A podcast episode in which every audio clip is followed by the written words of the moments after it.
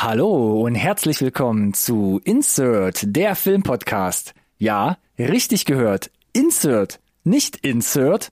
Was genau die große Neuerung bedeutet, erfahrt ihr gleich. Am eigentlichen Programm ändert es nichts. Wir nehmen euch wie gewohnt auch zwanzig vierundzwanzig sanft an die Hand. Wir sprechen zu Beginn über unsere eigenen persönlichen Highlights und schauen uns aktuelle Neuerscheinungen im Kino sowie im Streaming-Universum an. Danach folgen die News, diesmal mit deutschen Filmneuigkeiten, aber auch einem kleinen internationalen Oscars-Abstecher. Und zu guter Letzt analysieren wir bei den Trailern unter anderem die Rückkehr vom Beverly Hills Cop, außerirdische Riesenspinnen, prügelnde Affenmenschen und Sprüche klopfende Türsteher. Wie immer gilt, bleibt dran, nicht verpassen.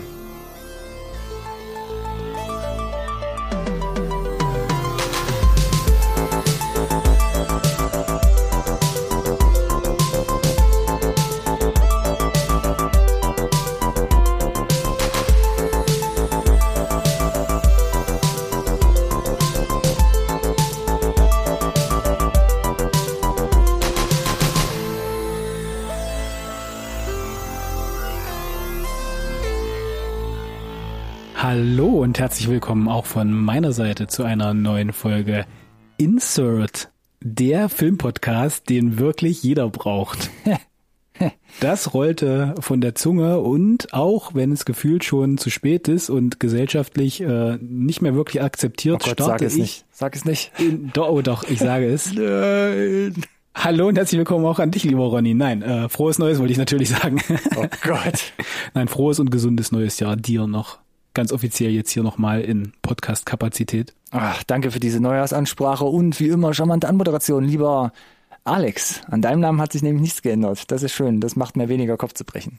Insert wird zu Insert ist auch relativ kompliziert, ne? Naja, man muss es ja zumindest mal sagen, ne? Die Leute, die ja. sich jetzt vielleicht irgendwie so ein Lesezeichen gesetzt haben. An es ändern sich Dinge auf dem Papier. Wo. Das stimmt allerdings, ne? Rein phonetisch ändert sich ja nichts. Genau. Wir haben uns nur dazu entschlossen, wir machen jetzt... Wir, wir holen auch wieder quasi in das Schriftbild die fehlenden Sachen rein, die wir uns damals von vor... Die fehlenden Buchstaben. Ja, die wir uns damals nicht leisten konnten zum Sendungsstart. Wir haben jetzt nochmal weder Kosten noch Mühen gescheut, haben gesagt, komm, wir haben jetzt auch Vokale. Nachdem ich dann auch also zum nicht nur zum zum zweiten, sondern vielleicht auch zum dritten Mal jemandem sagen musste, ja, N S R T, haben wir dann gesagt, okay, es soll kein viertes Mal geben. Ja, das, das war tatsächlich immer ein bisschen schwierig. Es gibt mittlerweile echt viele Leute, ah, oh, du hast einen Podcast, sag mal, wie heißt der?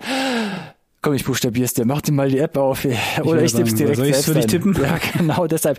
Insert. Oder warte, ich schick dir den Link. Ich, oder auch das. Jetzt kann man es wirklich selbst finden, indem man einfach nur Insert schreibt. Bestätigt durch unser zwanzigköpfiges Marketing-Team. Die haben gesagt, Vokale sind der letzte Shit. Also haben wir jetzt quasi Insert wieder ausgeschrieben da. Das finde ich schön, Alex. Also, dass man nach fünf Jahren auch noch sagt, weißt du, sich selbst zu hinterfragen, sich selbst zu challengen. So, anglizismusmäßig. Nach über fünf Jahren. Das ist ehrgeizig, oder? Absolut. Äh, man muss ja auch mal die die Beziehung frisch halten. Ja, genau. Ein bisschen Spice so reinwerfen. Mit sich selbst und mit den Zuhörern. Zuhörenden, ne? Nicht vergessen. Und deswegen, ja, deswegen hat sie, ändert sich für die auch gar nichts. ja, ja, genau. Also vielleicht, wie gesagt, mal ein Lesezeichen äh, neu setzen. Aber ansonsten, weißt du, Verpackung ändert sich ein bisschen. Mit, mit verbesserter Rezeptur steht drauf, aber same shit letzten Endes. Also freut euch auch gleichzeitig. und, und, und da machen wir es ja besser als die Industrie.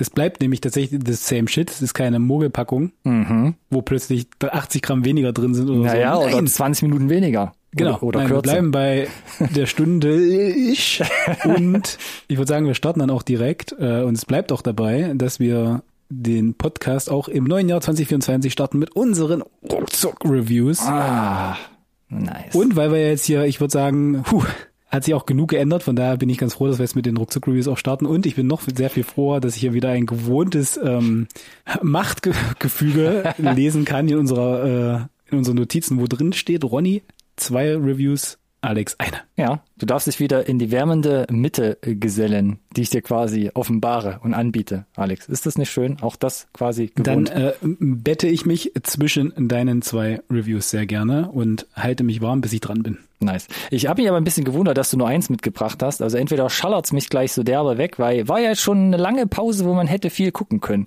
Lass mich mal so formulieren. Zum einen äh, habe ich immer die sechzig Minuten im Auge, zum anderen... Ah, das stimmt, ja. Habe ich mir gedacht, naja, früher oder später werden wir ja vermutlich äh, relativ viel über Spielfilme sprechen. Mhm. In nächster Zukunft. Das ist sehr... Und dann dachte ich mir, komm, okay, gut, dann... ominös. Bring erstmal nur eine Sache mit und äh, für so ein paar Sachen äh, sparen wir uns dann auf für unsere Top-Ten-Episode. Oh wow, die irgendwann vielleicht demnächst kommt, Alex. Ne? Da sind wir auch immer ein bisschen spät dran, aber da sagen wir auch, jedes Jahr ist uns eigentlich egal, wir würden es gerne noch für uns nochmal abgeben. Ich, ich mache das, ich mach das aus purem äh, intrinsischem Interesse zu wissen, äh, was bei dir so abging und weil ich neugierig bin äh, und gut abgehangen. Äh, ich muss jetzt ja nicht am, am äh, neunundzwanzigsten Dezember die Top-Ten-Episode rausschießen. Das stimmt, äh, ja. Für, für die Klicks. Äh, gerade weil auch für mich jetzt als äh, leider nicht Kinogänger mit, mhm. äh, mit Nachwuchs aktuell es nach wie vor so ist, dass ich äh, sehr glücklich war, dass es auch über die Feiertage und jetzt auch sogar Anfang Januar noch das ein oder andere aus dem Kinojahr dreiundzwanzig äh, im Home Entertainment erschienen ist. Das ist toll, dass man auch, auch da immer nochmal unsere, die Wurzeln unserer Unabhängigkeit merkt. Top zehn, März, Februar, egal, Vokale in den Namen rein. Boom, machen wir einfach, Alex. Und ich habe gerade ein bisschen zu hoch gestapelt, glaube ich, denn ich habe nicht unbedingt die Creme de la Creme mitgebracht, die ich so in den letzten Wochen geguckt habe. Aber ich dachte, es passt ganz gut und wir haben, glaube ich, ah, ich glaube, wir haben bei keinem von beiden über die Trailer gesprochen, deswegen hau es einfach raus. Ich habe als erstes mitgebracht The Family Plan, eine Produktion von Apple T V wow. Plus. Michael Monaghan. Mhm. Michael Monaghan und Mark Wahlberg in den Hauptrollen, kam am fünfzehnten zwölften Mhm. auf die Plattform. Chuck, Chuck. Sure. Sure. Ist ein Film okay. von Simon Cellan Jones. Der hat vorher überwiegend T V-Sachen gemacht, also eigentlich wenig, ich sag mal, Kino- oder Spielfilmerfahrung. Bringt aber jetzt im März am einundzwanzigsten dritten den nächsten Mark Wahlberg-Film raus, und zwar direkt im Kino Arthur the King. Also Arthur der Große, wo es um den Hund geht, der sich dann den bei Hund so einer, genau, mhm. bei ja. so einer, äh, wie nennt man die Typen, Marathon-Man, äh, ja, so Iron Man, Iron Man-Typen, so einer so Gruppe da anschließt. Oder sowas, ne? Genau, wir wissen, wovon wir reden. Wir haben es schon gesagt, Mark Wahlberg, Michael Monaghan, Hauptrollen. Ähm, man kann da noch ein bisschen rumgucken, wer will bei I M D B, wer da noch so mitspielt. Um was geht's? Ich habe es versucht mal zusammenzufassen. Dan Morgan ist ein liebevoller Familienvater und lebt ein friedliches Vorstadtleben. Eines Tages wird Dan jedoch von den Schatten seiner Vergangenheit eingeholt. Als Ex-Auftragskiller hat er sich einige Feinde gemacht und vor allem sein frühester Verbündeter will ihm jetzt das Leben schwer machen. Hals über Kopf begibt sich Dan auf seine womöglich letzte Mission, die allerdings nicht nur ihn, sondern auch seine Familie in Gefahr bringt. Punkt. Ja, finde ich gut. Äh, habe ich so auch noch nie gesehen oder gehört. Wahnsinn, ja. Oder? Also hm. klingt nach einem bekannten Konzept. Auch den Trailer hatten die, ich glaube, wir hatten die nicht mit in der Sendung, weil auch nope. du, du gesagt hast, ah, ja. Ich meinte, komm, ich gebe ihm eine Chance und das habe ich auch gemacht. Bild und Ton, rassel ich direkt mal rein, passt. Es wirkt ausreichend groß. Das ist ähm, typisch wieder produktionstechnisch amerikanisch. Also sage ich fast bei jedem Film, der irgendwie aus den U S A rübergeschwappt kommt. Da kann man einfach nicht sagen. Da kriegt man halt zu hundert Prozent das, was man erwartet. Es gibt auch mal schöne offene Shots, irgendwie Establisher-Shots, ähm, Autofahrten, et cetera, Landschaftsaufnahmen. Also da ist irgendwie alles drin, dass man da zufrieden sein kann.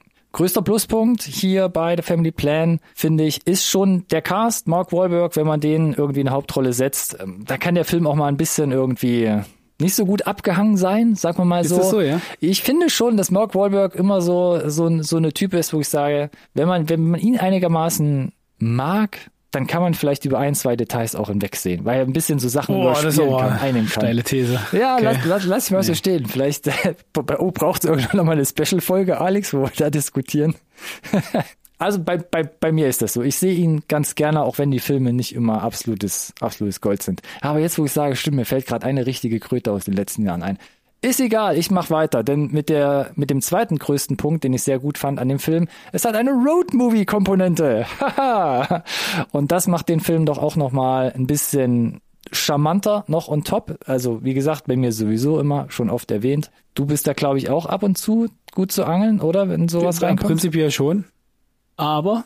Aber, äh, nichts aber. Also durch die Road-Movie-Sache haben wir halt hier bei The Family Plan viele kleine bis mittelgroße Setwechsel. Man hat dann auch so ein Finale in Las Vegas, also es wird nochmal bunt und ein bisschen größer. Ich finde, generell merkt man auch die Regie-Erfahrung, die eher so aus dem, also aus der Masse an T V-Produktionen von dem Regisseur kommen. Also es gibt viele kleine Details, es wird über den Film so erzählt, wie sich die Familie nochmal neu wiederfindet, definiert und Konflikte über die g- gewisse Nuancen noch nie gesehen, aus dem Weg räumt. Lass mich doch mal erzählen, aber es ist, on, ich würde nicht sagen on point, aber es ist sehr gut gemacht und da gut mit ein, eingeflochten. Wie gesagt, schon auf T V-Niveau, nicht böse gesagt, alles ein bisschen einfacher halt. Die Schicht, die Geschichte, ja, keine Neuerfindung, die Charaktere sind klar, gut und böse, ist wie schwarz und weiß, alles ist letztlich irgendwie Mittel zum Zweck. Aber ich finde, es ist ein okayer, guter Mix aus Komödie und Action. Das Einzige, wo er noch ein bisschen abgedriftet ist, ist der Showdown am Ende. Der hat mich ein bisschen, falls du dich an die Netflix-Produktion erinnerst, an Day Shift erinnert. Gegen Ende darf auch dem Michael Monaghan nochmal zu lang. Ah ja. Und die liefert da einen Kill ab, wo ich dachte, holy cow. Also wenn da die Kinder jetzt daneben stehen, die sind für immer traumatisiert. Aber was macht Michelle Monaghan als Mutter? Reißt noch einen coolen Bitch-Spruch. Alle drücken sich, fallen gegen Sonnenuntergang. Ich das so, halt stopp, jetzt kann ich nicht abspannen kommen. Also was hat sie da gerade getan, die Frau? Das fand ich so ein bisschen, hoppala, das fand ich so ein bisschen off. U S A. U S A. Ja, so kann man es vielleicht, ja, ja das, das kann man machen, wenn man wollte. Insgesamt als Fazit, also ich finde, The Family Plan startet als witzige Actionkomödie und das zieht sie bis zum Ende durch. Handwerklich ist sie solide produziert. Man wird, ich finde, durchweg unterhalten, was vor allem an dem guten Tempo und eben der Roadmovie-Komponente liegt. Gegen Ende schlagen die erzählerischen Wogen ganz generell auch ein bisschen höher, gerade auch mit dem Finale in Las Vegas und im Kampf gegen eine Gewidersache, wie gerade eben gesagt. Gibt es ein paar Dinge, die passen nicht so richtig ins Familienfilm-Feeling, aber an sich ist es nette, eine nette Unterhaltung, wenn man keine großen Ansprüche hegt. So, Alex, was sagt das Internet? Das Internet sagt, äh, ja, IMDb sagt fünf Komma fünf, also hey. Mm, schon, schon ein bisschen krötig unterwegs, das Ding. Und bei Rotten Tomatoes geben die Kritiker noch fünfundzwanzig Prozent. Hey. Das ist schon mehr als Rotten. Und die User schaffen es immerhin, also die Zuschauenden, der, der, der Pöbel, das äh, Proletariat ähm, gibt, vergibt immerhin noch einundsechzig Prozent. Ei, ei, ei. Auch nicht so gut, Alex. Aber ich, ich, ich weiß nicht, ich habe ihn geguckt, ich fand ihn witzig, ich fand jetzt zwei, also es war jetzt kein bahnbrechender Film, aber auch in Kombination mit der zweiten Review, die ich heute mitgebracht habe, gebe ich ihm noch. Also wirklich wohlwollend, weil ich einfach einen netten Abend hatte, gebe ich ihm dreieinhalb von fünf Sternen. Für das, was er ist. Okay. Würde ich ihn dir empfehlen, Alex? Vielleicht nicht unbedingt. Ja, nach, also nach, in Summe ist, also, ja, ist glaube ich alles gesagt. Ist jetzt nicht, nach, nicht weiter nach oben geschossen, lass mich so formulieren. Aber ist schön. Äh, du warst bei Apple T V Plus unterwegs und äh, ich habe mir gedacht heute, wenn wir demnächst so über so viele Spielfilme sprechen, bringe ich doch vielleicht stattdessen einfach eine Serie mit. Ha! Und jetzt kürzlich abgelaufen auf Apple T V Plus. Monarch, mm. Legacy of Monsters. Naja, als, das. Ich als äh, der Kaiju-Fan, das war ja so, habe ich ja darauf hingefiebert dann so um den Jahreswechsel und genau. Habe ich mir gedacht, Apple bin ich gespannt. Ich war kurz davor reinzuschalten. Genau, Apple T V Plus Serie, äh, insgesamt zehn Episoden, ist jetzt äh, Mitte Januar abgelaufen. Ja, das große Highlight natürlich Kurt Russell und Wyatt Russell, die in zwei unterschiedlichen Zeitsträngen am Ende die gleiche Figur, äh, den Lee Shaw, spielen.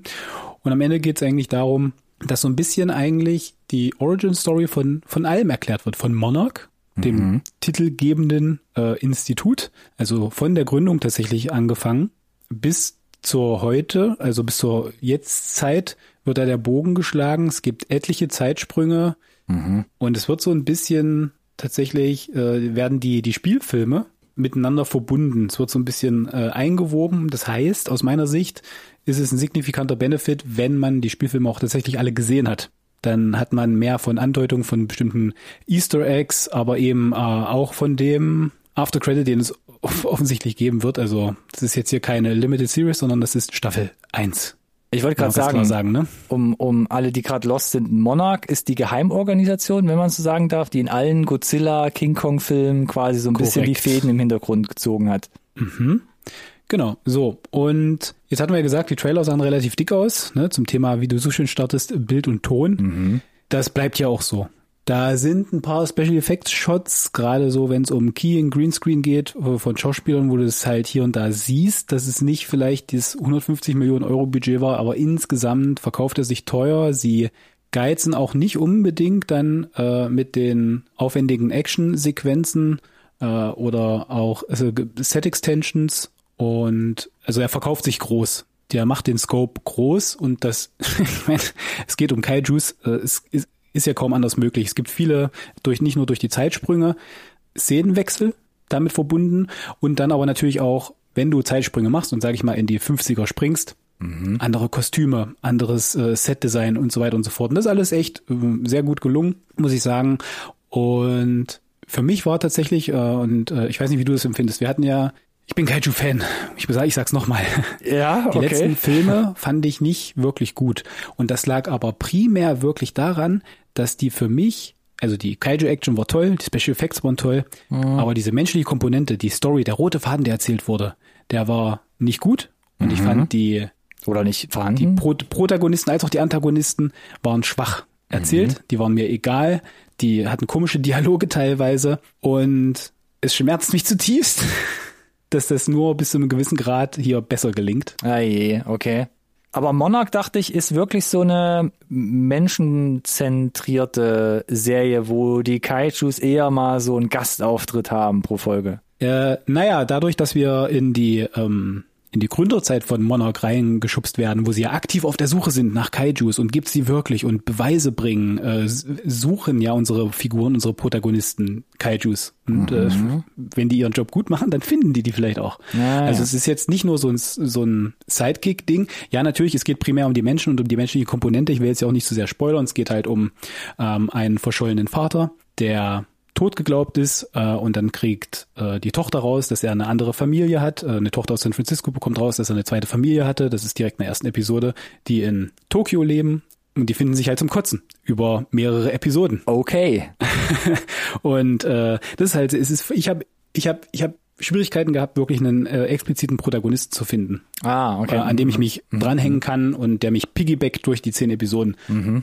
Aber Kurt Russell ist der Hammer, macht das super gut. Wyatt Russell auch ganz toll, wenn du ihn noch so als Fake Captain America in Erinnerung hast, yep. wo er eine ganz andere Rolle spielt. Mhm. Jetzt hier so den schicken, aalglatten, super äh, quasi den echten Captain America gibt eigentlich. Okay. So ein Army-Dude, aber in, in nett und lieb und äh, macht das äh, macht das auch ganz toll. Da sind so ein paar interessante Figuren dabei, wo ich mir dachte, okay, diese, diese, weißt du, wenn du so wie bei, weiß ich nicht, bei einem Game of Thrones oder so, dieses geht wieder zurück zu den anderen. Das ist gerade spannender da. Die sehe ich lieber irgendwie. Das hatte ich hier immer mal wieder leider auch.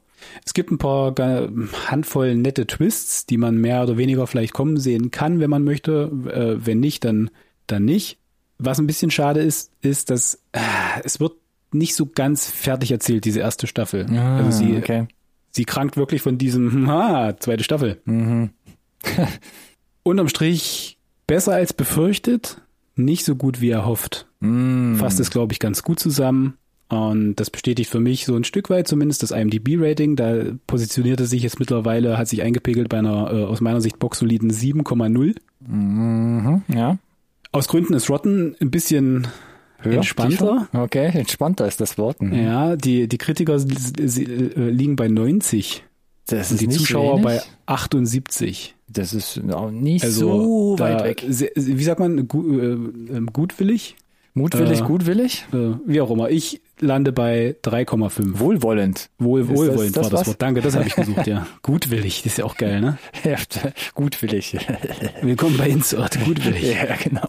Nee, drei Komma fünf sind's. Äh, das heißt, für, also gehört zu dem Besten der letzten Jahre, was so in dieser Kaiju- Verse hervorgebracht hat. Aber es ist weiterhin Luft nach oben und ich freue mich auch trotzdem irgendwie auf eine zweite Staffel.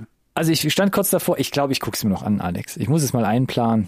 Ich, es, ist, es gibt ja so viel nach wie vor. Es wird ja nicht weniger, Alex. Großes Problem. Das ist richtig. Und jetzt nochmal du. Ah, okay, schon den Ball rübergeworfen. Apropos Streamingdienste, ich habe noch was mitgebracht, das kommt von Prime oder auch nicht. Da haben wir auch nicht über den Trailer gesprochen. Den hat der Alex, glaube ich, auch ganz schnell weggekehrt. Und zwar geht es um Roleplay. Ach, das ist ja genau die gleiche Baustelle, wie, wie der erste Film, den du mitgebracht hast. Ja, deswegen so ein bisschen Double Trouble heute. Inwieweit sie sich wirklich ähneln, werden wir gleich feststellen. Ist ein Film von Amazon Prime, also A-Original Amazon Prime Production. Ist in Deutschland aber ins Kino gekommen am vierten ersten und nicht auf die Prime-Plattform. Na, ein Glück. Ein Glück, genau. Ist ein Film mit der Kaley Cuoco und David Oyelowo, boah, jetzt muss ich aber wirklich zweimal ausholen. Ähm, Bill Nighy unter anderem noch dabei, für alle weiteren ähm, Supporting Roles gerne mal bei I M D B vorbeischauen. Ist ein Film von Thomas Vincent, auch der überwiegend aus der T V-Sparte kommend, hat ein paar Episoden für Reacher gemacht und andere Actionserien. Da hatte ich schon gute Vibes und ich fasse mal kurz zusammen, um was geht. Alex, spitz die Ohren, damit du es jetzt nicht mit dem ersten Film verwechselst. Emma Brackett ist eine liebevolle Familienmutter und lebt ein friedliches Vorstadtleben. Eines Tages wird Emma jedoch von den Schatten ihrer Vergangenheit eingeholt. Als Auftragskillerin hat sie sich einige Feinde gemacht und vor allem ihre früheste Verbündete will ihr jetzt das Leben schwer machen. Hals über Kopf begibt sich Emma auf ihre womöglich letzte Mission, die allerdings nicht nur sie, sondern auch ihre Familie in Gefahr bringt. Und Emma wird gespielt von Mark Wahlberg, habe ich richtig verstanden? Fast, fast, Alex. Okay. Nee, Bill Nighy. Nee. Emma wird gespielt von Kaley Cuoco. Und ich gehe direkt all in, also hast schon gemerkt, eine Synopsis. Ah, es ist tatsächlich, wenn man will, nah dran an dem ersten. Bild und Ton, Chapeau erstmal, denn laut Aussagen ähm, der Filmproduktion ist alles komplett in Deutschland, in Berlin beziehungsweise im Studio Babelsberg entstanden. Vor allem in der ersten Filmhälfte hätte ich es nicht unbedingt gedacht. Ja, es sieht viel nach Studio aus, ähm, aber da sieht man so ein paar amerikanische Kleinstadthäuser, vielleicht, keine Ahnung, Second Unit. Ähm, ich bin drauf reingefallen, also haben sie gut kaschiert. Später... Zweite Hälfte des Films spielt auf jeden Fall dann in Deutschland und Berlin, natürlich wegen Filmförderung. Da muss man auch mal sehen, dass da irgendwie, keine Ahnung, Kreuzberg oder was auch immer ähm, mit ins Bild gerutscht kommt. Äh, witzigerweise sieht man dann aber wesentlich deutlicher, speziell in, in einer Szene auch, dass es dann tatsächlich auch im Studio gedreht ist. Da gibt's dann so einen Waldbunker und dann dachte ich so, ha, das sieht nach Set aus. Das sieht äh, gefällt mir nicht so gut. Aber ja, gut. Handwerklich ist es sonst nett gemacht, aber man merkt, dass der Scope irgendwie ein bisschen kleiner ist, vor allem als The Family Plan im Vergleich. Überwiegend wird Indoor gedreht, es ist alles sehr close, außer wenn man mal so ein paar Shots in Berlin hat. Ähnlich wie auch The Family Plan läuft der Film, also Ro- Roleplay, relativ zielstrebig los. So das erste Drittel groovt auch ganz gut, weil sie so eine Agentin ist, hat so ein bisschen Spionage-Flair, lockere sechziger-Musik. Da dachte ich, ja, das könnte vielleicht eine ganz humorvolle Nummer werden. Das erste Verständnisproblem gab es dann bei mir aber schon, wo erklärt wird, warum sie das noch macht, obwohl sie ja eigentlich schon inkognito ein Familienleben lebt und äh, wer, wie und warum da den Druck ausübt. Also dass sie das noch macht. Dann kommt noch Bill Nighy irgendwann dazu, leider viel zu kurz, weil witziger Part einfach, den er übernimmt und dadurch kommt der eigentliche Konflikt ins Spiel, dass alles auffliegt und sie sich jetzt mal einen Kopf drum machen muss und das alles wieder in die Bahn leiten muss. Und ein alter Feind nimmt dann die Spur auch noch auf, ähnlich wie bei The Family Plan. Motivation und Erklärung, welches Staatsorgan das dann eigentlich ist, wo der Feind jetzt gerade operiert oder wo das rausgeboren ist, auch mit ihrer Agentenausbildung. Neblig, nicht clever, wird in einem Halbsatz angerissen, hat man überhaupt keinen Bezug dazu, warum man da jetzt eigentlich mitfiebern sollte.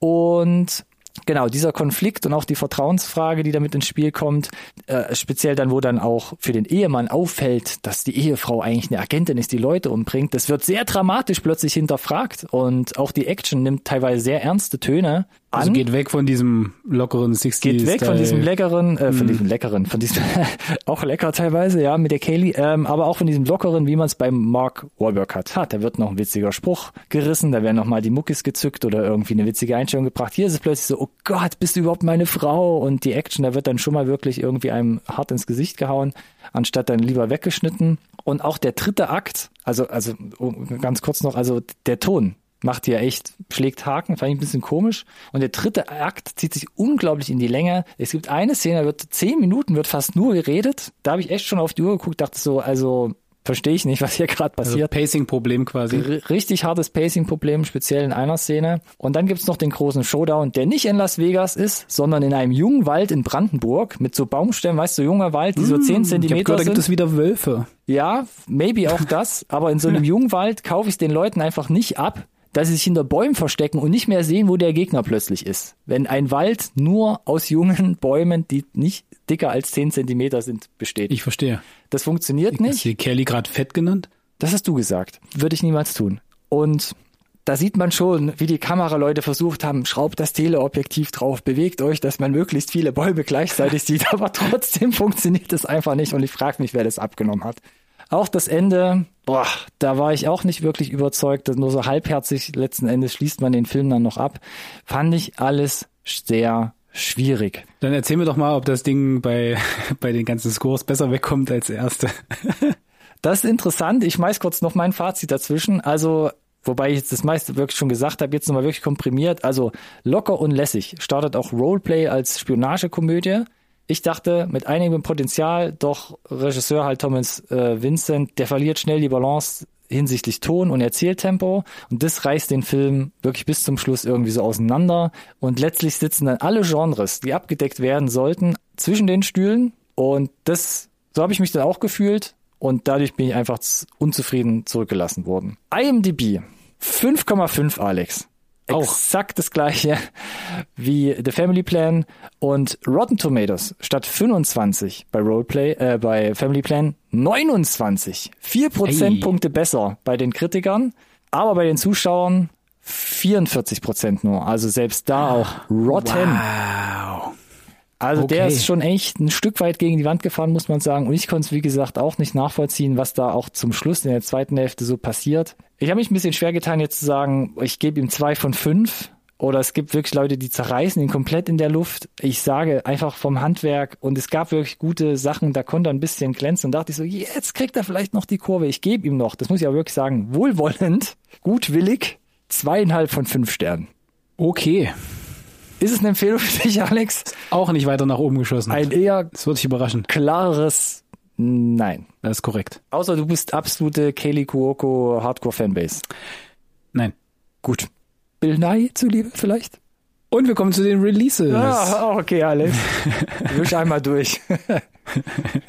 Du hattest noch mal ein paar äh, zum Nachtrag mitgebracht. Wir bewegen uns ja jetzt mittlerweile schon im Im Februar, ne, wenn es um die Releases geht. Ja, das stimmt. Wir sind ja jetzt aus der Hibernation hervorgetreten und haben den Winterschlaf hinter uns gelassen und sind mm. jetzt auf, auf Futter nach neun. Aber ich gucke nochmal ganz kurz zurück in die Vergangenheit. Ab dem vierten ersten, was so rauskam, weil es auch ein bisschen interessant für die Oscar-Nominierung, über die wir vielleicht gleich noch sprechen werden. Am vierten ersten, da kam äh, der letzte, neueste Studio Ghibli, oder wie ich letztens feststellen musste, Ghibli. Du bist da besser im Bilde. Ist es Studio Ghibli oder Ghibli? Äh, ich, also... Pff. Du als alter Japaner-Experte. Japan-Experte. Wie egal, wie das die, die Amis aussprechen. Okay, wir, wir, wir wissen es nicht. Muss ich weiter klären. Sorry, Jule, falls du gerade zuhörst, habe ich, hab ich nicht geklärt bekommen. Der Junge und der Reiher. Neuester ähm, äh, äh, äh, Miyazaki-Film und auch in die Oscars gerutscht als bester animierter Film. Roleplay kam am vierten ersten, habe ich gerade genannt. Priscilla, Priscilla, Priscilla, quasi so eine Art Biopic über Priscilla Presley, also die Frau, Ex-Frau von Elvis. Next Goal Wins, der letzte Taika Waititi-Film, irgendwie komplett unterm Radar geflogen, ist auch nicht so gut weggekommen, habe ich gehört, Alex. Ja, habe ich auch gehört. Hm, bin mal gespannt. Wir als große Waititi-Fans. Hm. Ist auf jeden Fall auf der Liste, ja. Ja, definitiv. Aber vierter erster habe ich leider nicht geschafft. fünfter erster, da kam noch Foe, beziehungsweise auf Deutsch Enemy, Hä? auf Prime raus, mit der Saoirse Ronan und Paul Mescal.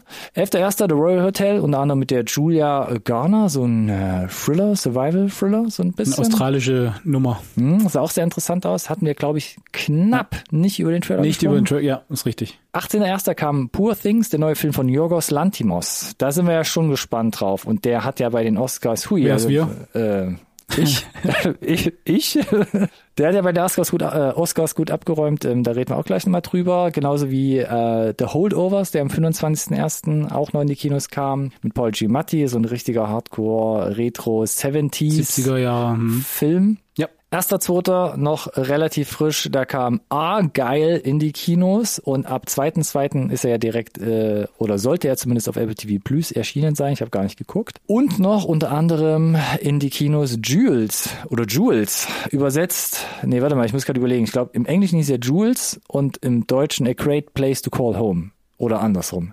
Äh, okay. Whatever. Film mit Ben Kingsley, sah sehr charmant aus, der da plötzlich einen Alien zu Hause hat und äh, um sich äh, um dieses kümmern muss. Und auch ab dem zweiten zweiten kam Mister und Missus Smith, die Serie, auf die Prime-Plattform. achter zweiter wir gucken nächste Woche mal kurz in die Kinos. Da kommt die Farbe Lila, also quasi Remake, Remake M- Musical Remake, ähm, neu aufgelegt. Madame Web mit Dakota Johnson, Marvel, hm? für dich? Hm? Hm? Hm? Hm? Mm, maybe. Ja. Sydney Sweeney spielt auch noch dabei. Die ist gleichzeitig am gleichen Tag auch noch mal im Kino zu sehen, und zwar in Reality, so eine Art, ähm, wie soll ich sagen, hm, Thriller? Krimi? Krimi-Thriller? Mm, mm. Paul Mescal, eben schon erwähnt, auch mit dem neuen Film in den Kinos, All of Us Strangers, an der Seite von Andrew Scott, auch der tauchte bei den Oscars auf. Night Swim, auch noch im Kino, was zum Gruseln. Und ab dem vierzehnten zweiten fand ich ganz interessant, kommt Beasts Like Us, eine deutsche Horror-Superhelden-Klamotte in Serienform. Aha. Also finde ich gut, dass man sich sowas aus Deutschland traut. Wie gut es zündet, weiß ich nicht. Aber sah gut gemacht aus. Ich bin gespannt. Und damit bin ich hier durchgepeitscht, Alex. Ich brauche jetzt einen Schluck Wasser. Sehr gut, sehr gut. Dann mache ich mal die Überleitung und sage, wir gehen mal zu den News und wir bleiben in Deutschland. Mhm. Und äh, du findest gut, dass sie sich was trauen, die Deutschen. Wir haben nämlich die offizielle Information, dass es eine Fortsetzung zu einem der erfolgreichsten deutschen Filme aller Zeiten, Alten, Alten, geben wird. Alten, Alten, Alten, Alten. Danke, danke. Massives Echo. Wir bekommen eine Fortsetzung zum Schuh des Manitou. Wir, wow. wir kennen sogar den Titel und haben ein, ein, ein, ein Logo. Kanu des Manitou. äh, wieder äh, Bully, der... Äh, Regie führt, äh, die gleichen Kreativen sind unterm Strich wieder mit dabei, also äh, Drehbuch geschrieben von Bully selber mit äh, Christian Tramitz, mit Tramich und Kevenien, äh, Tramitz und Kevenien, die mhm. die mitgeschrieben haben. Äh, das heißt, die Figuren kommen alle wieder zurück und ich äh, bin mir nicht sicher, ob das eine gute Idee ist. Haben wir das bei geöffneten Mikrofonen in der Sendung gesagt? Wir, das ist gar Nein. nicht so lange her. Da meinten wir, ah, Schuh des Manitou hier feiert irgendwie Jubiläum, ne, fast fünfundzwanzig ja. Jahre. Ja. Kannst du heutzutage nicht mehr so drehen, sowas. Nee. Aus und meiner jetzt, Sicht kannst du es nicht. Und ja, der steht bei mir der tatsächlich auf dem Podest. Ich habe den oft und viel gesehen in den Teenie-Jahren. Einige Sachen sind äh, hier bei uns in den allgemeinen Sprachgebrauch übergegangen tatsächlich. Okay. Also un, un, unglaublich lustiger Film für die Zeit gewesen. Mhm. Vielleicht ist es irgendwie so ein Stück weit immer noch. Die, das die Ding ist, dass du es heute einfach nicht mehr so machen kannst. Und ich bin echt gespannt, äh, ob sie da genug Fingerspitzengefühl haben. Ich glaube aber, dass halt eben der Originalcharme da auf diesem Weg mit Fingerspitzengefühl abhanden käme, weil der Act nämlich nun mal halt auch schon ganz schön an, auch für damalige Verhältnisse waren da ein paar Sachen dabei, wo du sagst, wow, okay, ähm, das war schon ein bisschen derb, das geht halt heute nicht mehr, deswegen bin ich da sehr skeptisch, was das sein soll dann, wie der Humor zündet oder auch nicht. Also ich bin auch gespannt, wenn man überlegt, der Schuh des Manitou zweitausendeins, der erfolgreichste deutsche Film.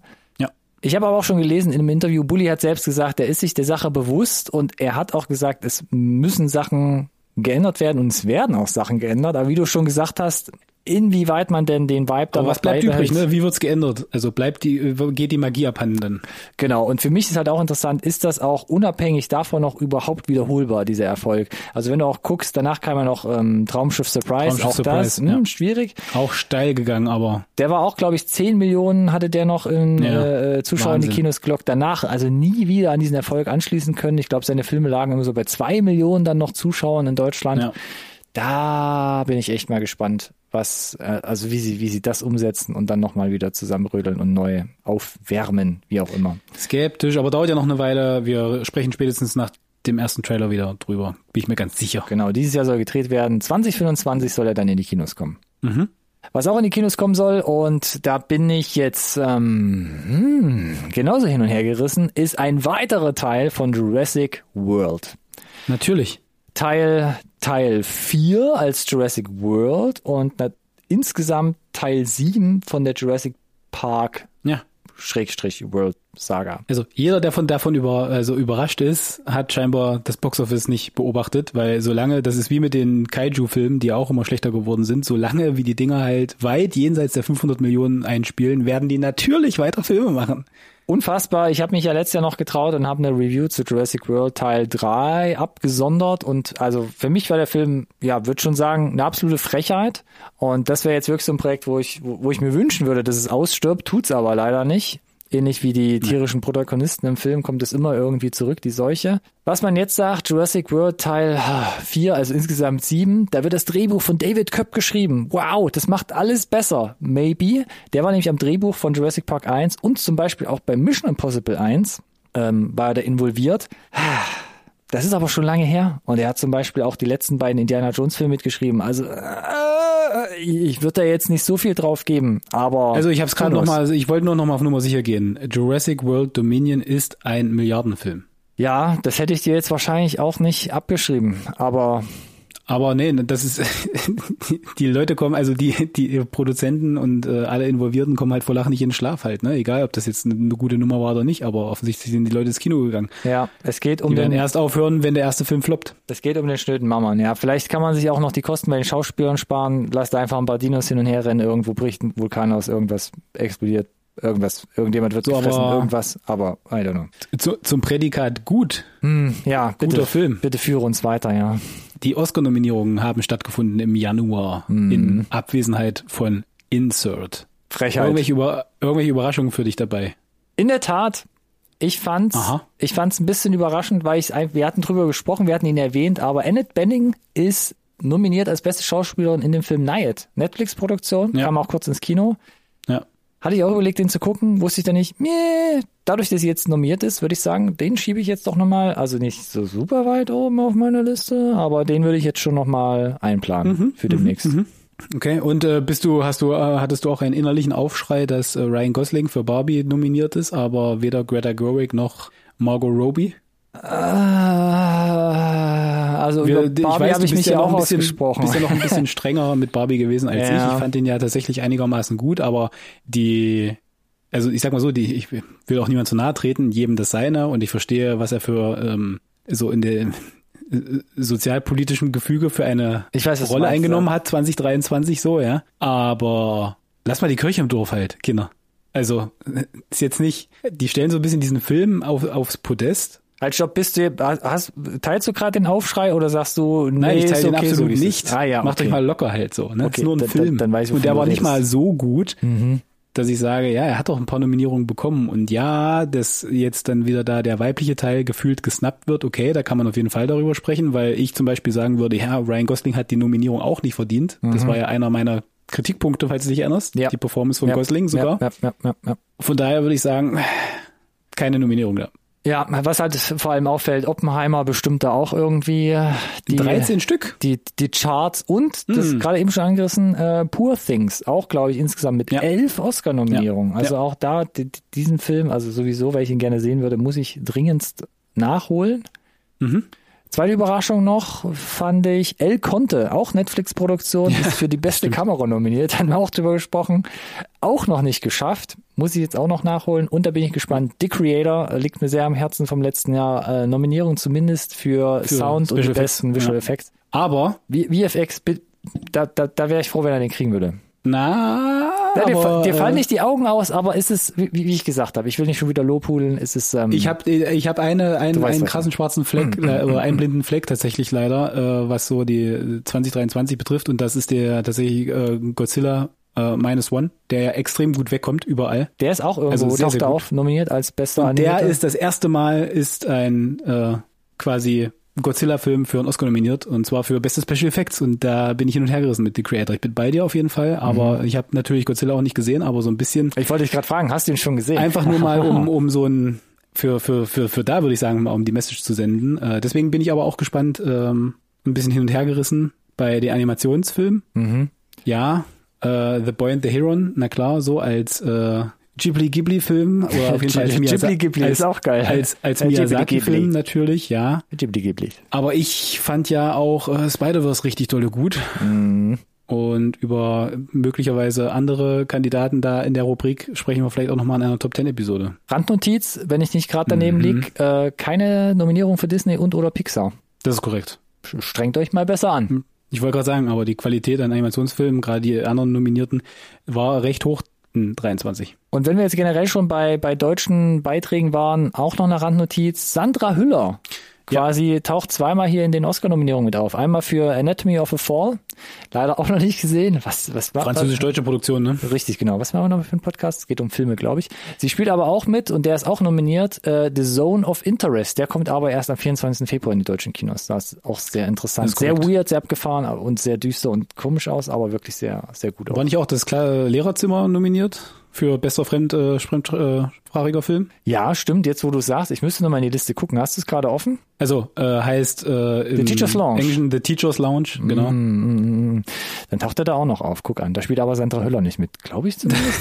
Nee, das nicht. Gut, okay. Gefährliches Halbwissen, was wir hier rumschießen. Pow, pow, pow, pow. Ein bisschen Welpenschutz noch für die erste Episode. Ja, wir sprechen äh, über die Oscars äh, vermutlich spätestens wieder, wenn sie denn dann äh, vergeben wurden. Und von daher lass uns doch einfach mal zu den Trailern übergehen und äh, darüber yeah, sprechen, boy.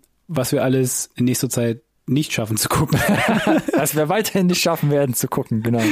Und da ist wieder was von Netflix. Es war viel in den letzten Wochen, ne? Wir, wir hatten so viel, wo wir gesagt haben, wir müssen jetzt wirklich hart, hart aussieben. Und das ist quasi wirklich the, the best of the rest. Ja. Also sollte es, sollte es in den nächsten Wochen mau sein, schieben wir vielleicht nochmal einen nach. Einfach, weil äh, ich durchaus Interesse hätte, mit dir einfach kurz mal darüber zu sprechen. Aber wir haben ausgesiebt und das ist jetzt das, genau, best of the rest.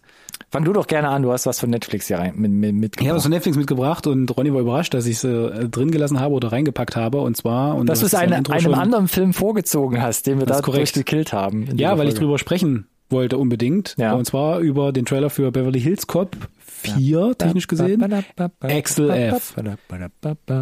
Eddie Murphy ist wieder da, hat sich entschieden, nicht mehr zu altern die letzten vierzig Jahre. Joseph Gordon-Levitt sehen wir mal wieder hier als äh, vermutlich Sidekick, so wie der Trailer das suggeriert. Ähnlich, ja. Da, er ja, macht es immer Kevin, über Haare und Bart, dass er ein bisschen älter aussieht. Genau, Kevin Bacon mhm. als Bösewicht wahrscheinlich. Oh wow, Surprise. Und was halt richtig cool ist, es ist trotzdem auch noch das ganze weitere Originalcast am Start. Also es kommen im Prinzip alle zurück. Und bei manchen musste ich tatsächlich den Trailer nochmal abspielen, nochmal genau und gucken, um zu sehen, sind sie es wirklich, weil die sind tatsächlich, ich lass mich so formulieren, nicht ganz so gut gealtert wie Eddie Murphy. Das stimmt, wobei Eddie Murphy damals ja, glaube ich, schon einen Schwung jünger war. Das ist natürlich völlig richtig, aber... Ähm, aber das Gefälle ist natürlich schon... Auf jeden so, Fall. Es ist ein, diesmal eine Netflix-Produktion, das ist ja schon mal interessant. Die haben sich da offensichtlich die Rechte dann äh, geholt und die Nummer erscheint aktuell kein konkretes Release-Datum im Sommer vierundzwanzig und mhm. ich war unfassbar skeptisch, als ich, also wir wussten, wir hatten, glaube ich, vielleicht sogar darüber gesprochen, meine ich, mich zu erinnern, dass wir die Produktion mehrmals angelassen. Da, ist ja auch seit genau. ewig Jahren schon immer wieder Rede gewesen, dass das Ding kommt. Ja. Und ich du. fand den Trailer richtig dolle gut. Ha. Ich hatte, ich fand, der hat Spaß gemacht, der hat die Action groß gemacht, der, ähm, das Problem, was ich hatte, so ein bisschen mit dem Trailer ist, dass er vielleicht äh, borderline in das Problem läuft, in das Stirb langsam irgendwann gelaufen ist, mit dem größer, höher, weiter. Äh. Da müssen wir, glaube ich, ein bisschen aufpassen. Ansonsten war das für mich gut produziert, die Action war da, Eddie Murphy war da, ich mag Joseph Gordon-Levitt gern sehen, ich mag Kevin Bacon gern sehen, ich find's geil, dass das Originalcast da ist und wenn die einfach alle nur noch mal für so ein, äh, für so ein Soft-Reboot zusammenkommen, einfach um noch mal ein bisschen Spaß zu haben, dann äh, bin ich da all in und freue mich einfach drauf. Und es ist ein richtig, glaube ich, könnte ein richtig schöner Sommer vierundzwanzig-Film sein. Ja, gehe ich mit. Ich fand es auch super entspannt. Ich sage jetzt mal im Vergleich zu The Grey Man, dass du da einen Filmtrailer hast, wo du sagst, das ist ein echter L K W, der durch eine Wand fährt, das ist ein echter Hubschrauber, ja. der durch die Straßen von der Häuserschlucht äh, fliegt, et cetera. Also, das ist alles schon, handgemacht genau. und wirklich genau. so im neunziger-Style, ne? Ein ja, bisschen. Im Geiste der Original-Trilogie ja. oder der ersten drei Filme war das so umgesetzt. Wirklich sehr klassisch, so ein bisschen neunziger-, achtziger-Vibes. Fand ich, fand ich sehr charmant auf jeden Fall. Ja, Diko. Die, äh, Dito. Äh, die, die, Diko. Auch, Diko. Okay. Wir, wir können ja gerne ein bisschen japanisch bleiben. Ghibli, Ghibli. Nein, das war ein Dito und D'accord. Diko. Diko, sehr gut. Um nicht mehr in die Zeitprobleme zu kommen, wir kürzen jetzt diverse Sachen ab und versuchen wirklich alle noch abzuhängen, die bis jetzt dran geblieben sind. Spaceman! Genau, vielleicht hängen wir noch ein paar mehr ab, wenn wir sagen, ein neuer Film mit Adam Sandler und alle so, äh, Augen verdrehend. Aber Adam Sandler schafft es ja alle paar Jahre irgendwie einen Film aus der Hüfte zu zaubern oder aus den Taschen, wo er plötzlich eine sehr dramatische Rolle spielt. Also wirklich Schauspieler, möchte ich meinen, Alex. Ja. Stille Zustimmung, sehr gut. Stille Zustimmung. Er spielt jetzt hier einen, wie sagt man, Astronauten, der irgendwie in einer super langen Mission alleine im Weltall in einer Raumstation ja herumfliegt. Und dann im Trailer wird erzählt, dass wir, glaube ich, nicht, also wir, wir, wir, es wird so ein bisschen in Frage gestellt, dreht er langsam am Rad? Genau. Oder also. gerät er irgendwo rein, wo irgendwas zusammentrifft, was vielleicht nicht auseinandertrifft, denn er trifft auf eine menschengroße Spinne, die ihm plötzlich sprechend suggeriert, hey, ich helfe dir bei deinen mentalen Problemen. Genau. Lass uns doch mal ich zusammen deinen Kopf bisschen, gucken. Genau, aber sieht ein bisschen so nach Alien aus, ist gesprochen von Paul Dano. Mhm. Mm. The Riddler. Erstmal für mich, ich bin skeptisch gewesen, als Adam Sandler da anfing rumzufliegen. Ja. In der Schwerelosigkeit erstmal, aber er, zum einen, der Trailer verkauft sich richtig, richtig, richtig teuer. Mhm. Gerade zum Finale hin, so wie der musikalische Einsatz, Netflix, äh, mit den Bildern, die sie zeigen, immer, richtig doll stark.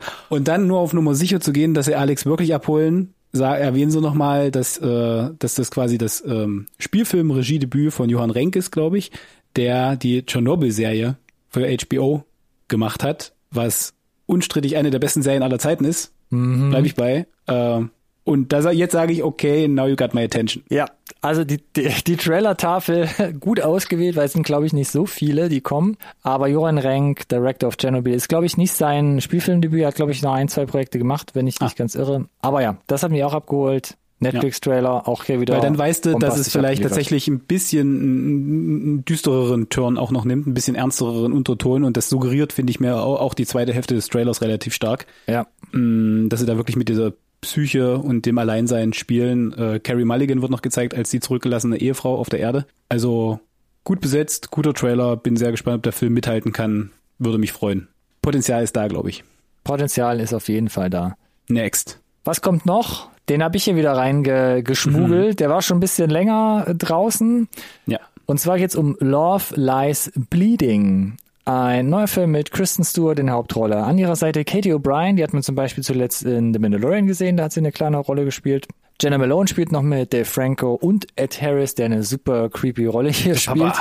Der ja. Papa, genau. Um es kurz vorwegzunehmen, man weiß nicht, wann der in Deutschland rauskommt. Der läuft jetzt erstmal auf dem Sundance und achter März läuft er in den U S A dann an. Wir müssen noch ein bisschen warten, ihr kriegt es auf jeden Fall durch uns gesagt. Um was geht's? Auch hier fand ich den Trailer sehr gut gemacht. Absolut krasse achtziger-Vibes, weil es auch in den achtziger spielt. Man spielt hier sehr schön mit einem achtziger-Soundtrack. Und es geht, geht um Kristen Stewart, wo der Vater, glaube ich, so eine Art, ähm, wie nennt man das, Ammunition? Was ist denn das? Ein Waffenladen und so ein Schießstand irgendwie betreibt. Und ähm, dann irgendwie lernt sie eine Art Bodybuilderin kennen. Und ich glaube, ihr Vater rührt noch so ein bisschen irgendwie linke Machenschaften. Also ich glaube, da wird auch mal außerhalb des Schießstands geschossen und da fließt Blut und vielleicht ein bisschen Geld eingetrieben oder irgendwas. Das sah auch ein bisschen illegal aus, alles irgendwie. Das so sah halt, ne? alles ein bisschen mehr als illegal aus und irgendwann, glaube ich, ist einfach so, dass ähm, ja, shit hit the fan. Und dann geht's drunter und drüber. Ich habe auch gelesen, da spielt ein bisschen, also es ist nicht nur Thriller und Action, sondern auch so ein bisschen Body-Horror habe ich gelesen. Und das wird in ein, zwei Einstellungen auch im Trailer angerissen, dass da so Hulk-mäßig irgendwas passiert. Vielleicht sind es auch nur so ein paar Effektshots, die damit eingebaut wurden. I don't know.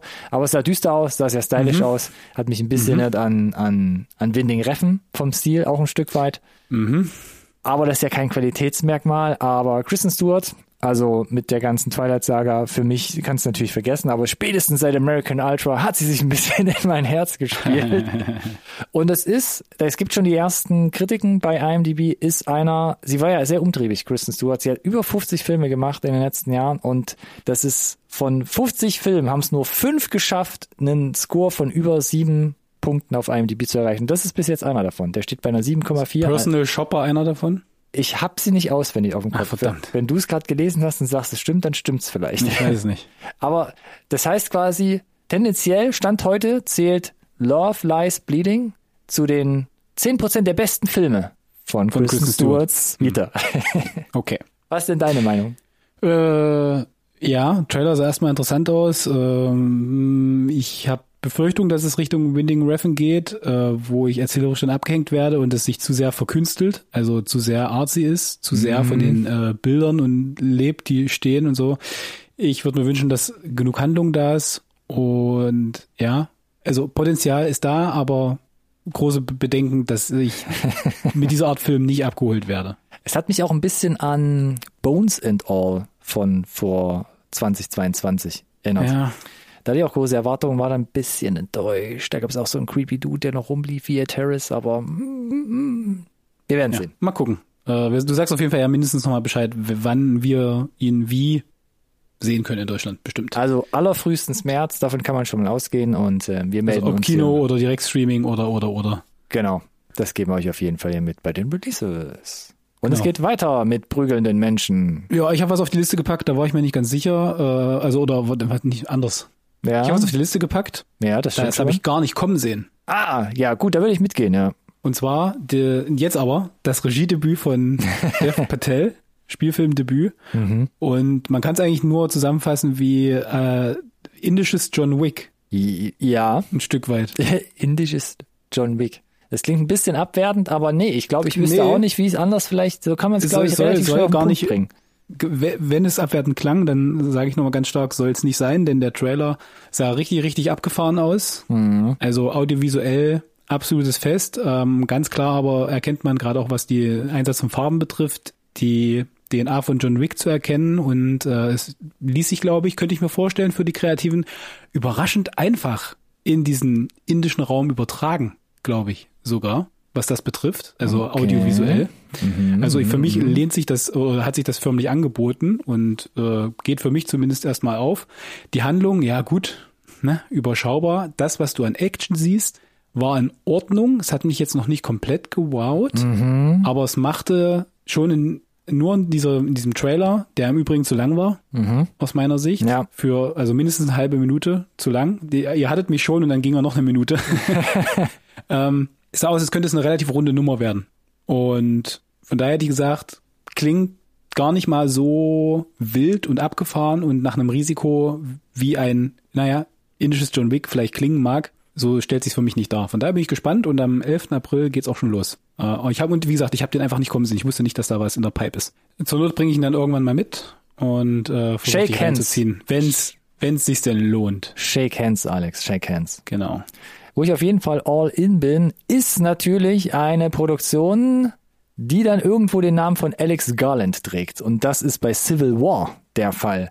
Das ist nämlich seine neueste Regiearbeit, nachdem er Filme gemacht hat, wie angefangen bei Ex Machina oder Annihilation oder zum Schluss Man, der bei mir nicht so gut weggekommen ist, aber der auch Drehbücher geschrieben hat, wie The Beach oder twenty-eight days later.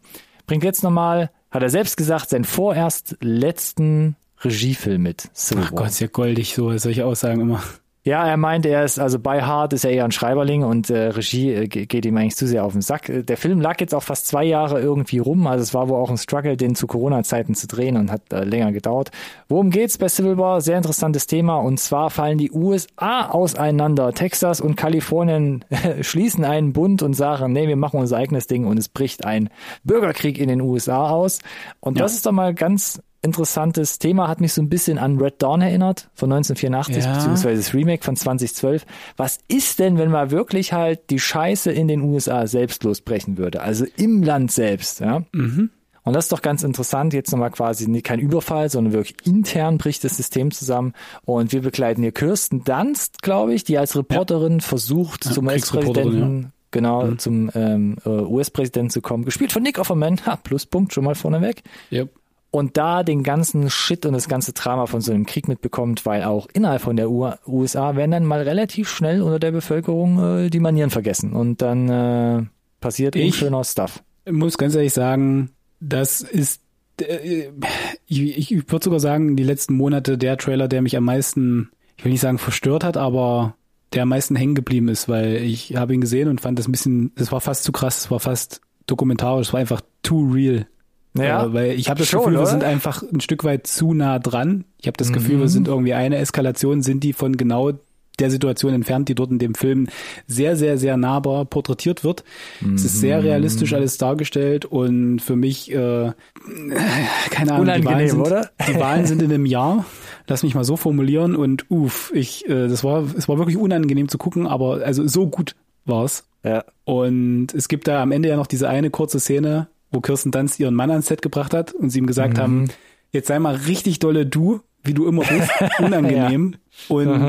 oh, also er, er macht das, wie er es immer macht, aber wie immer macht er es halt unendlich gut, und es ist so so unangenehm, so schlimm zu gucken, finde ich. Weiß nicht, wie du mhm. es empfunden hast.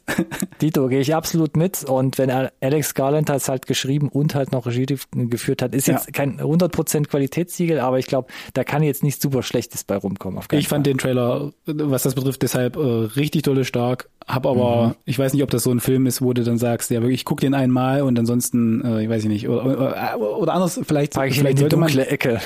Mein, ja, ich würde sogar anders in die andere Richtung gehen und sagen, sollte dieser Film rauskommen aktuell, weißt du, da sitzen im Zweifel noch die Leute mit dem, mit dem Notizblock und machen Stichpunkte.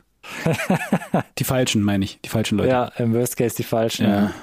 Ähm, nee, war super abgefahren, hat mich, äh, also da habe ich noch innehalten müssen danach ein bisschen. Äh, achtzehnten April, falls du es noch nicht gesagt hast, im deutschen Kino. Deutsche Kinos, genau. Ich glaube, er stand mal auf dem fünfundzwanzigsten Wurde jetzt, glaube ich, eine Woche vorgezogen. Kann sich ja. nochmal ändern. Wir werden es auf jeden ja. Fall auch bei den Releases genau. erwähnen. Und wenn ihr jetzt gerade auch so aufgeregt seid, dann wie immer packen wir alle Trailer-Links natürlich in die Podcast-Beschreibung. Also einfach jetzt mal da auf eurem Telefon oder ja. in eurer Browser-App, wo auch immer, nach unten, nach oben oder zur Seite scrollen. Dann könnt ihr direkt da draufklicken und hinhüpfen. Aber halt, stopp! Wir haben noch einen Trailer in petto. Einen noch ganz schnell, ja. Bitte, Alex. Ich war gerade bei neunzehnhundertvierundachtzig, Hashtag Patrick Swayze. Richtig, genau. Wir waren ja schon äh, in den achtziger Jahren mit äh, Beverly Hills Cop. Jetzt gehen wir wieder zurück und wir haben einen neuen, äh, diesmal ist es ein Remake. Du hast es schon richtig gesagt, The Roadhouse mit Patrick Swayze. Äh, für mich äh, vielleicht der beste Swayze-Film, den er gemacht hat. Mhm. Fand ich richtig geil. Hat damals übrigens auch schon das R-Rating bekommen. Also hey. auch für die für die großen Jungs gewesen schon. Und jetzt hier das Remake äh, mit Jake äh, Gyllenhaal in der Hauptrolle, der, und das wusste ich schon, ich folge dem Kollegen auf Instagram, massiv zugelegt hat. Der hat sich ja dann dabei ähm, U F C-Events blicken lassen, wo sie die Szenen gedreht haben, die für den Film nötig waren, weil er einen, die Figur einen U F C-Background hat. Aber am Ende ist es ein, ich sag mal, ein abgehafteter ähm, Kämpfer, äh, wird äh, angeheuert als äh, Rausschmeißer in einer Bar, in The Roadhouse Bar, und äh, na, kommt dann so ein Bösewicht daher und äh, möchte dann da halt äh, die Bar wegmachen, äh, gespielt von Billy Magnussen, und der schickt einen Schlägertyp ins Rennen und äh, das ist äh, der wird von keinem anderen gespielt als Conor McGregor, und wer, falls falls euch das nicht sagt, das ist halt gefühlt einer der vielleicht, also kommerziell zumindest, erfolgreichsten Sportler, die es jemals gab. Auch ein U F C-Kämpfer, der irgendwie Milliarden verdient, keine Ahnung. Und ich fand, gerade die Action, die im Trailer zu sehen ist, war richtig, richtig, richtig dope. Hat unglaublich viel Spaß gemacht. Super dynamische Kamerafahrten, fand ich borderline äh, Anleihen bei The Raid. Und das mhm. ist das größte Kompliment, das man aussprechen kann. Und dann zu wissen, dass es vom Doug Liman ist, der der Regie geführt hat, äh, den, den sollte man kennen, weil der hat auch Bourne gemacht und Mister und Misses Smith und wer sich erinnern kann... Edge of Tomorrow. Äh, ja, und Edge of Tomorrow, genau. Aber mm. ich will speziell zurück zu Bourne Identity, mhm. denn die Actionsequenzen dort, die waren auch immer richtig, die waren real, die waren unangenehm, die waren gritty, die... von der Kameraführung, vom, von der Choreo, und ich finde, diese, all das siehst du hier in diesem Trailer, dass das, also du merkst, dass das seine Handschrift trägt, und deswegen bin ich so überrascht, dass das ein Prime Exclusive ist, um ehrlich zu sein. einundzwanzigster März, gar nicht mehr so lange hin, und ich habe mächtig Bock drauf. Das stimmt, ja, da war ich auch ein bisschen überrascht, dass er nicht in die Kinos kommt, aber tja, das ist, verschmilzt immer mehr die Grenze. Offensichtlich. Conor McGregor habe ich keine Aktien drin, fand es halt nur witzig, weil ich ihn schon irgendwie... Äh kenne oder erkannt habe. Er hat's, er hat's in so ein bisschen in dem Mainstream trotzdem geschafft auch, ne? Über seinen genauen Businessplan kannst du mich vielleicht nochmal irgendwie nach der Sendung informieren, weil es würde mich interessieren. Du hast gerade über sehr, sehr, sehr, sehr, sehr, sehr viel Geld gesprochen. Wenn ich mir dafür nicht auf die Fresse hauen lassen muss. Es sind nur zweihundert Millionen Dollar übrigens, Net Worth. Ich habe gerade mal geguckt. Oh boy, das ist ja nichts. Das ist ja quasi schon an der Armutsgrenze. Nicht mal ein Milliardär. Ich wollte gerade sagen. Get the fuck out.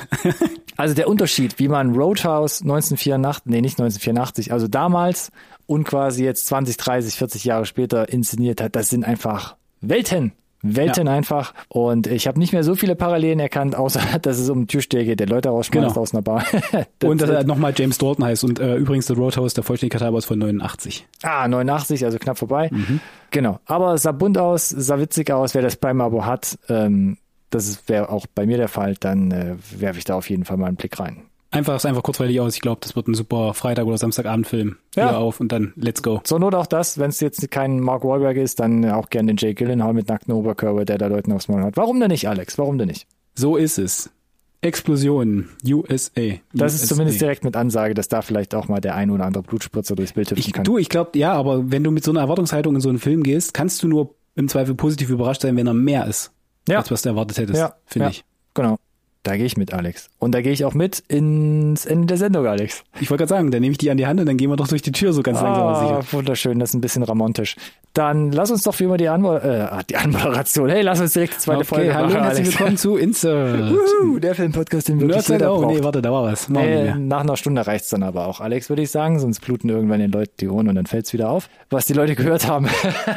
Verdammte Axt. Was machen wir denn immer zum Schluss? Ich würde sagen, ähm, lass uns doch mal gucken, wann wir vielleicht die nächste Folge anvisieren, und da könnten wir ja mal die Top Ten ins Auge f- fassen. Mhm. Und für alle, die interessiert sind, können uns gerne auf den sozialen Medien folgen, und äh, das könnt ihr gerne machen auf Instagram und äh, Facebook, und wir überlegen gerade, wir gehen jetzt auch nochmal mit unserem Marketing-Team in die Evolution, ob wir nicht vielleicht auch mal Threads befeuern, nachdem ja, jetzt, wo sie Ex, die Twitter, Twitter, Ex Ja, nee, X ist raus, Twitter ist raus, und äh, jetzt, wo scheinbar Threads, Instagram, Facebook, wie auch immer, die E U-Richtlinien äh, erfüllen und die Nummer hier verfügbar ist, können wir uns ja da auch mal reinschütteln. Sichern wir uns mindestens mal den Account. Lass es mich so formulieren, Ronny.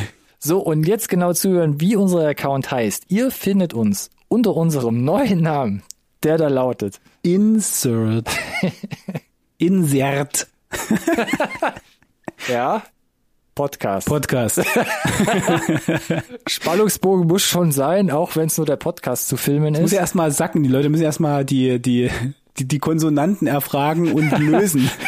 Und die Vokale, die neuen halt. Und, und ich Vokale, sage, ja. Das ist neu, aber trotzdem so einfach, dass man sich das immer noch weiterhin merken kann. Ja. Und ich würde sagen, nach wie vor, Spotify-App gerne fünf von fünf Sternen geben. Wir geben das ja auch gerne bei Filmen, wenn sie es verdient haben. Und ich würde schon sagen, wir sind schon, also kann man schon bei uns mal machen. Hm. Oder auch eine hm. iTunes-Bewertung schreiben. Freuen wir uns auch über jedes Feedback. So, und jetzt sind wir durch, glaube ich, Alex. Und wir sind auch am Ende der Sendung, Ronny. Äh, vielen Dank dafür. Ich mach den D J und schmeiß mal hier die Musik an. Wie gewohnt, das, das bleibt auch beim Alten. Ich fand, es war ein schöner Start ins neue Jahr, auch wenn wir vielleicht ein bisschen äh, über die Stränge geschlagen haben, aber es war halt auch eine Menge Holz. Vielen Dank fürs Zuhören da draußen und äh, bis zum nächsten Mal. Bis dahin. Ciao, ciao.